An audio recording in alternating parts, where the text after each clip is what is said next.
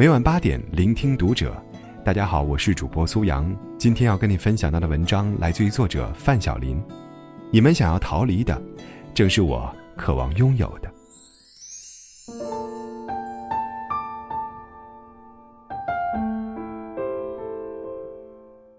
我需要你们帮我在美国找人领养我的女儿。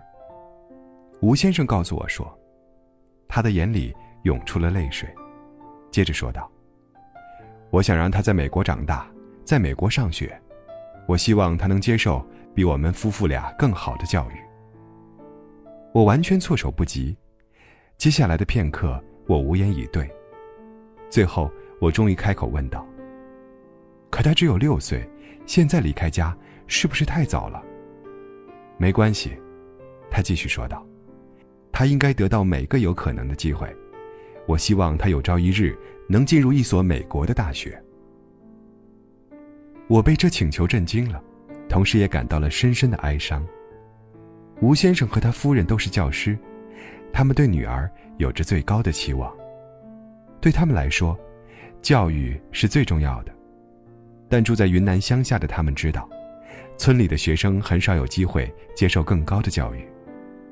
对于中国农村的很多村民来说，离家最近的学校往往都要走上3个小时。在这种情况下，学生们常常住学校宿舍，有时当地政府会负责学生的食宿，甚至会给学生的家庭每月提供一笔津贴，以防学生辍学回家帮家里务农。这些学校自身通常资金不足，雇佣不起优秀教师，买不起学习资料，结果就是农村的学生普遍落后于城市学生，难以摆脱孤立弱势的命运。我是 Colin， 出生于美国科罗拉多州丹佛市。2002年我搬到昆明，发现这座城市正在经历一场前所未有的重建，道路越来越宽，过去满大街的自行车现在变成了汽车和电动车，楼房朝着天空延伸，新工地上打地基的起重机的长臂勾画出天空的轮廓，周围的乡镇正被中心城市同化，现代性的触手伸向更远的地方。但城市生活并非我住在中国的原因。1998年，我旅行的足迹抵达甘肃、青海以及西藏的乡村。我曾在敦煌巨大的沙丘上冲沙，曾同一群从山寺中下来的僧侣踢足球，曾环绕着冈仁波齐峰徒步了整整3天，仅靠糍粑和酥油茶过活，最终在进入尼泊尔前抵达了珠峰的大本营。山路沿途我遇见了最善良的人们，许多人邀请我进入他们的陋室，这些屋子多用泥砖搭建，缝隙塞满泥土，有的人则让我坐在他们舒适的火炕上。与此同时，其他村民则用家乡菜款待我，一个微笑，一次心扉的敞开，一次接受来自中国乡村的温暖问候，似乎永不嫌多。这对于我来说是全新的、未曾预料的经验。中国乡村如此不同于我对中国事先设想的概念。我在大学学习中国历史、汉语和中国哲学，但我突然经历了某种真实，这种真实不可能在教科书上存在。正是中国的乡村令我真正对中国神魂颠倒。将近20年后，我和乡土中国的关系不仅仅只停留在着迷的阶段。在过去的12年里，我们已经雇佣了超过60名年轻女性，她们离开乡村故土，来到我在昆明经营的小生意萨尔瓦多咖啡馆工作。我们也随她们返回山村，去参加她们的婚礼，体验她们的生活。我可爱的妻子同样来自云南西部的一个小村庄，他为我开启了一个全新的世界。他在一个种满甘蔗的村庄长大，这村庄远离任何一座城市。他教会我乡村生活的美丽与质朴，甚至让我明白一些事可以简单的像水煮芥菜般，只要它长在优质土壤中，一样可以极其可口。他向我证明了文化差异只会令我们的爱情更牢固。吴先生要我帮他女儿的时候，我们已经相识4年了。初次遇见他，是在我到大理的第1年。我的一个朋友邀请我和他一起去大理西北的山里徒步2天。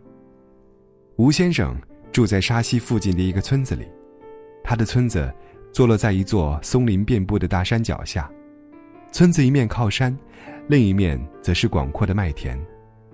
他把房子改造成了旅馆，配备了太阳能热水淋浴，这在农村很少见。淋浴的正对面是一个小小的围栏，里面住着一头驴子。客人来的时候，他会发出粗糙而沙哑的叫声来迎接他们。当游客来到吴先生的旅馆时，他会领着他们到附近彝族或白族的村子去。那一带所有的小径他都走过，而他也是附近唯一对这些路径足够了解的人，因此有资格给人们当向导。初次见面之后，他带我在狭窄的松林山谷中徒步了2天。我们沿着茶马古道的小径在山中穿梭，这是南方丝绸之路的一条分支。我们在路上遇到了一些驴子，他们驮着小山一样的木材，慢吞吞地从山坡上走向城镇。人们用马或骡子从相邻的山谷里把盐运到沙溪，经过几百年的踩踏，小路已经被磨损得很厉害了。我们在一个红土山坡上爬了6个小时之后，到达了一个叫马坪关的小村子。这个村子坐落在高山峡谷里，峡谷两边分布着大约40栋木质的房子，中间架着一座木质廊桥。过去的时候，商贩们需要交一笔过桥费才能通过。我初次拜访这个村子的时候，这些都已经成为了陈年往事，但我感觉马坪关依然与古代有着某种联系。这里只有陡峭的山路，因此这个村子保持着100年以前的自给自足状态。外界在这里留下的痕迹只有烟头和空啤酒瓶，其他的一切几乎都是土生土长的。吴先生带着我们走到了桥那头的一户人家，他1年前和那家人成为了朋友。虽然他们之前并不知道我们要去，但还是款待了我们。这里并没有电话线，在深山里手机也没有信号，所以根本不可能提前通知他们我们要去。他们招呼我们进了厨房，坐在中间的小火堆旁。日落之后，山谷里弥漫着一股寒意，因此火堆显得格外温暖宜人。